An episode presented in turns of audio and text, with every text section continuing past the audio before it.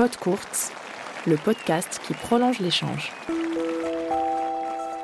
Hi, in this podcast, I have the pleasure to present an exclusive interview that Roger Federer gave to Courts Magazine. It was a little over a year ago, a few days before the start of the US Open. A long chat to be discovered in two stages, the first part of which you could listen to last Monday. In the second part, the Swiss player talks about his unique relationship with the Wilson brand and its famous magic rackets, as well as what tennis, its culture, its history, symbolizes for him. Roger Federer, Goldfinger, welcome to Pod Courts.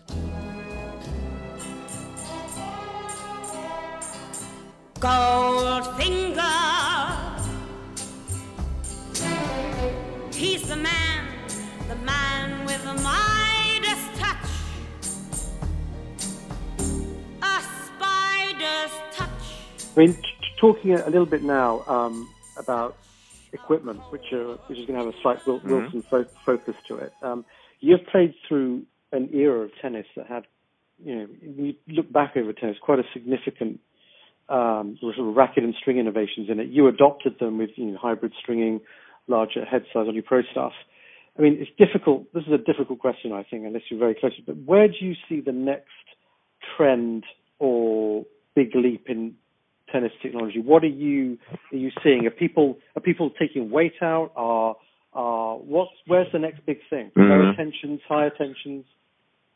Yeah, I mean, I think the big switch has definitely been obvious from the wooden rackets, you know, to the rackets we have today, and then uh, racket head size, how that's grown, and then string technology, how that's really gave us an opportunity to be able to hit through the ball in a completely different way than we could do it before, um, in terms of angle, power, consistency, and all that stuff. So I would think, if you ask me, um, when it comes to the racket, the biggest ch- jump might be another type of string that is just going to give us even more um, velocity, more spin, more power, uh, but with control. You know that I see being another leap there. I don't know how much more you, can be done in the racket, um, but we see more powerful rackets um, more than ever um, and guys are getting bigger and stronger and taller and all that stuff. So I think, uh, you know, it could be a bit of both, a combination. But I do think that maybe we have most potential with uh, with the strings still, because uh, not long ago when I came on tour, I also still played with all gut strings.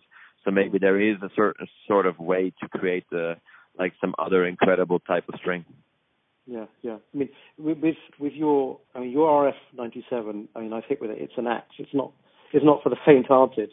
I mean, what is it about the, the the weight, balance, you know, swing weight, all those things that make it right for you? I mean, it's not dissimilar to you know the, the original Pro Staff eighty five in terms of some Right. specs. So there's the you can see Yeah, the I sort of a pattern.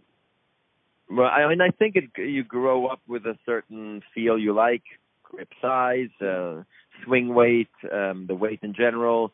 Um, I switched to that Pro Staff 85, uh, the racket that Pete and uh, also Stefan Edberg used to play back when I was 14 already. I mean, that was a that was a, like a like you say an axe or a hammer in my hand at the time because I was still. I mean, it was. uh, I mean, I was half the size I am today, basically and I was playing with it, you know. Nowadays, I know that kids grow up differently with different types of the, you know, the the softer balls, the smaller rackets, maybe for a longer period of time.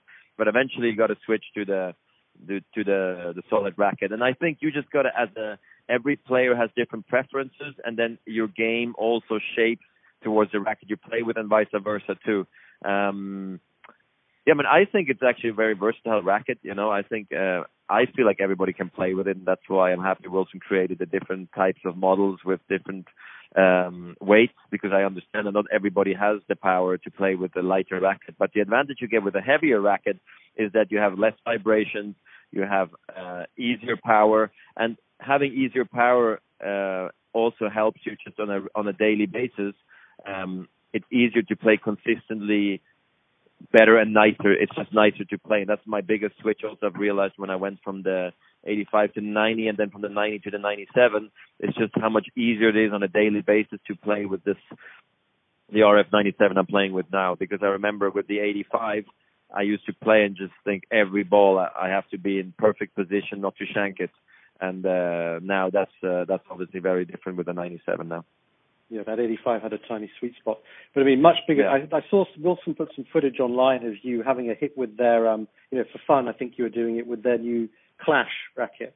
You know, much lighter Oh, yes, racket. I mean, exactly. uh, yeah, I mean, you know, I think with that as well. I mean, that's just so, that's so easy. Uh, you know, you go from those the racket you're playing with that RF97 to.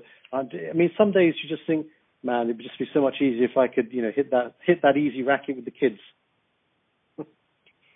I mean, I do. Absolutely. I, I played with that Clash and I was like, oh wow, look how it just jumps out of the strings and it's just so much easier. Now I don't think, uh, I mean, I could play with it, I'm sure on the tour as well if I did the proper weight and balance for me, you know, being able to return a, you know, a 142 rocket from somebody serving big. You need something in your hand that can absorb that. But it's true. I think nowadays as a junior growing up, you have great choices of, um, of, of Wilson rackets to choose from, you know, that really help you with the game. I do believe still it cannot be all about the racket. It also has about how you evolve your game. Um, but that clash is a great example of uh, um, how they make it easier for players uh, getting onto the tour, or not onto the tour, but just going on a tennis court because it's just that much easier. Yeah, yeah. I mean, the the next three questions are a little bit about tennis in a sort of wider wider context. I mean, um, and these are some some questions Wilson um, wanted you to to have a think about. Which, what the first one was, I mean, has has tennis taught you any lessons over the years that you think are relevant to, Oh, yeah. to real, real life off court? You know, real life. How do you adapt Yeah. what you learn on court? Yes, of course. I think anticipation. You know, on a tennis court, we anticipate every single move we do. Basically, Oh, is he going to play there or there? And I think in your life, you do sometimes the same. Uh, not every step you take, but you know, in life, we also anticipate a lot. We try to plan a lot, and as a tennis player, we have to do that. Taking decisions, micro decisions on a tennis court. You know, what's going to happen next? Where shall I serve? Uh, what am I going to do? But then also, just in general, as a from a business perspective too, I had to take so many decisions. You know, um, who I want to work with, which tournaments to play, how are we going to do this? Um, yes or no to to sponsorship or uh, or press request, whatever it may be. So I learned a lot there, uh, and then just the sheer like all the stuff when it comes to being able to battle through sort of the pers- the perseverance we're talking about before. You know, fighting through injury, uh, overcoming you know tough moments, uh, coming back from defeat. Uh, how do I handle it now? Coming back from my Wimbledon loss, am I just gonna say like, oh, that was too bad?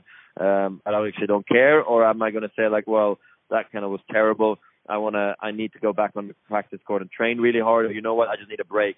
How do you get back from a moment like this, and how do you stay motivated after you've won it all and done that? So I, I see a million things that I've learned from tennis. So I'm super grateful. Um, I mean, and, and tennis, you know, the culture of tennis, there's there's some things in it that remain constant, but it's also forever changing as generations go through it. I mean, uh, in in in three words, three words, how would you Mm-hmm. to, to you how would you describe culture of tennis today? Um, hmm. so I think tennis is has always been an elegant sport. So I'd say it's Yeah. an elegant sport. I think people see it that way too. There is the sort of the ballerina effect as well that we have on a tennis court. I think it's an arena sport, you know, in a way that uh, I think the the stadium's big but not too big. So I think it's intimate, you know. So I think it's really elegant. Um, I mean, it's maybe one of the most global sports. We go on the world tour from January to November. Um, so I, I always compare it to us being a musician and going on a world tour. And musicians don't do it every single year, but we have to, and we do it every single year. So I think it's super global. And then I just think it's competitive. Um, it's super competitive. There's a lot of tennis players out there.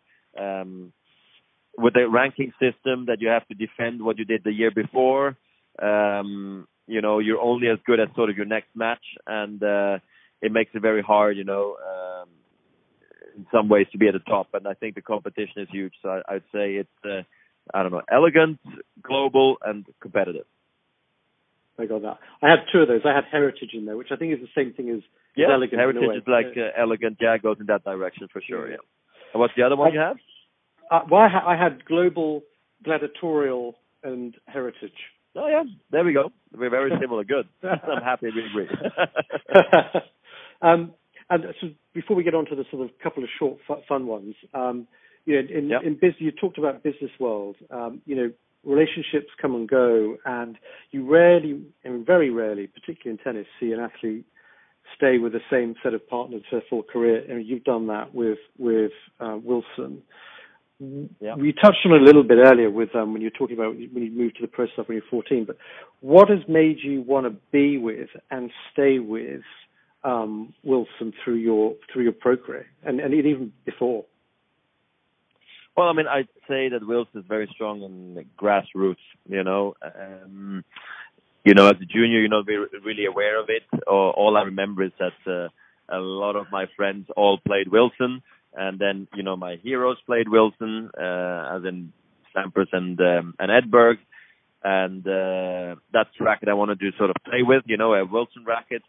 And then when I got to know them, even at the junior level, they were all very, uh, you know, uh, supportive and helpful uh, when it came to a grip here or a string there or whatever it is. I just always felt like even the local people at Wilson were really well uh, um, equipped to help already a young player to become uh, to make him feel special. You know, I think that was nice for me, uh, especially with my parents. You know, who also come from a very normal background. We were happy with any support we could get, and getting a free racket or something that was very helpful already at a young age. So I think in some ways you also are always forever grateful, you know, that uh, initial help that we received.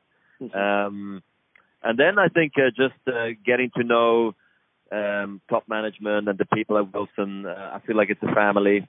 And uh, I don't know, I always had a great time with them. Um, couldn't they couldn't have been nicer to me.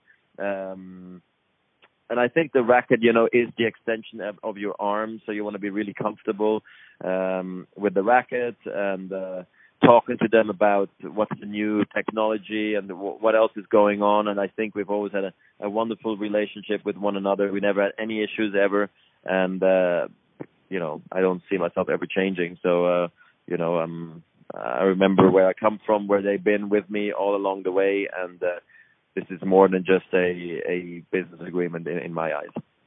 Yeah, I mean you're in that that kind of dream scenario of having your first racket, which is the 85, then your 90, then your own custom 97, all on your garage wall one day. Right.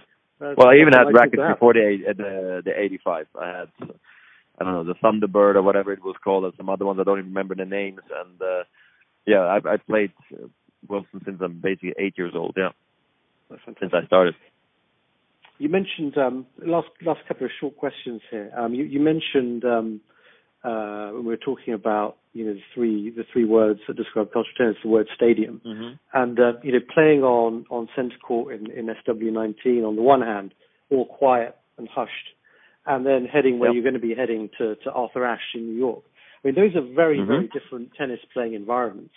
I'm not, I'm going to ask you. To, I'm not going to ask you to choose one because that's not fair. I think most people would find Arthur Ashe incredibly difficult to play on. People who aren't pro. What, right. How how do you um, keep focused when you've got that going on around you? Because it's well, I think the good thing is that a lot of the practice courts sometimes for us are very busy and loud. Like here now, I was practicing next to a ventilator. You know, the last few days. You know, just because that there's a sort of a uh, trucks driving in and out. There's the fans on the one ha- hand. You have a ventilator on the side. So practice courts usually are, are a more sort of a savage environment, you know. So usually when you go on a pra- on a match court, it's much easier to focus, right? So I know the U.S. Open might be tough because it's loud. Um, there's the pressure of the the stadium. You do hear the subway going by or the train in the back. Uh, you feel like you smell the uh, the grill of the the hot dogs and all that stuff, and it's loud on the change events. They play the music and people are dancing, and there almost is this culture as well that maybe um, fans are talking during the the point to some extent because that's what the uh, fans are allowed to do in basketball and baseball and NFL and all that stuff. But it's only tennis that it's it's really this uh, hush, super quiet environment, and then you're allowed to be loud. And I think this is the beauty of our sport, and I hope we never lose it and that's what's so nice about Wimbledon. But uh, I think from that standpoint, like I explained, because of the practice courts, the, the environment we always practice in, it's ne- it never really feels like a match court unless you can practice on a center court. And in this regard, it's actually quite easy to go out on uh, on the U.S. Open court because actually you have incredible, beautiful dimensions. Um, there's no glare in the stadium, you know, because of the the size of the stadium. The sun cannot creep in from the side, you know, because it's blocked by the stadium. Um, I don't know. I just think it's a it's a great a great place to play. And what I like about the U.S. Open, what I like about the pressure of the U.S. Open and Arthur Ashe is that basically you feel like the people show up there. Um, in some ways, like at the movie theater, they eat their popcorn and then they're waiting for something to happen. And then once you start making good shots, good points, and you show you're engaged, this is when they're like, all right, here the movie starts. Here's the entertainment factor we've been waiting for and looking for, and that's when they engage fully. And they're one of the most incredible crowds in the world that I I love to play in. So I love playing at the Open. I mean, I love playing at Wimbledon too. If you ask me as a tennis guy, probably I'd pick Wimbledon just because you know I have to. But uh, the U.S. Open is, and I'm happy it's not every week Wimbledon. Like I'm not, I'm happy it's not every week uh, Arthur Ashe. But the combination is crazy good, and I love, I love both equally. Yeah, I mean Arthur Ashe is like the modern day Colosseum in Rome. It really is that kind of atmosphere. The crowd get into it. Um, last, yeah. last couple of questions, uh, Roger. These are okay. these are short, fun ones. Um, so, I mean, looking back, what advice would you give to your 20-year-old self? So you would just would have, would have started out on tour, maybe been on there a year or, year or two. Year or two. What what advice would you give yourself looking back then? Oh well, in a, and it's funny, you know, in a way maybe I'd say like, hey, don't worry, you have time, Roger, and at the same time, like, it's gonna go by fast. so yeah. it's it's a bit it's a bit of both because it's uh you know, a lot of the times when you're young, you're like, oh, it's got to happen right now, tomorrow. We don't have time. We got to do it. And at the same time, you realize, hey, we have time. Take your time for practice. You know, don't stress out about everything. So um, I think important is to enjoy it. You know, and not stress too much about every little detail. Try your best. Learn quick. I think learning quick and not making the same mistakes a million times will be good. Um, and then trust your coach. Trust your your place to, to train and all, and then really get stuck into the details because I do believe at the very top or on the tour, on the professional tour, it's the details that make the difference. Yeah. Last question. What advice do you think your 50 year old self would give you now? So, what am I? I'm 50 now, or the 50 year old me would we, tell me right now? If, exactly. If we could conference in Roger Federer, age 50, what, what, what advice do you think he's telling you? Let's assume by 50 you've hung up the racket, you're not playing. Right. What do you think he'd say to you? So I'm still 38 now, or I'm you're still 38. 50, you're still 38. You're still 38. Okay, so the 50 year old. What's he saying to you now? Play for. He would tell me play for a few more years. I, I thought you might say that. Yeah, yeah. Really? Um, I don't know. I was like, come on, Roger, try to play as long as possible and enjoy yourself. I hope that's what he would say. Yeah, I think my 50 year old self would tell me not to shout at my kids so much. yeah, okay. Yeah. We can go that route too. I'm in the same place then. yeah. Roger, thank you ever so much for making the time for this. Really oh, of course, it's been a pleasure. Been a thank you. And uh, thanks no to any of you also listening in. Thank you very much, guys. Okay, take care. No problem. Thank you. Bye bye. See you soon. Bye bye. Bye bye. Jeu, set et match. C'était Pod Courte, le podcast qui prolonge l'échange.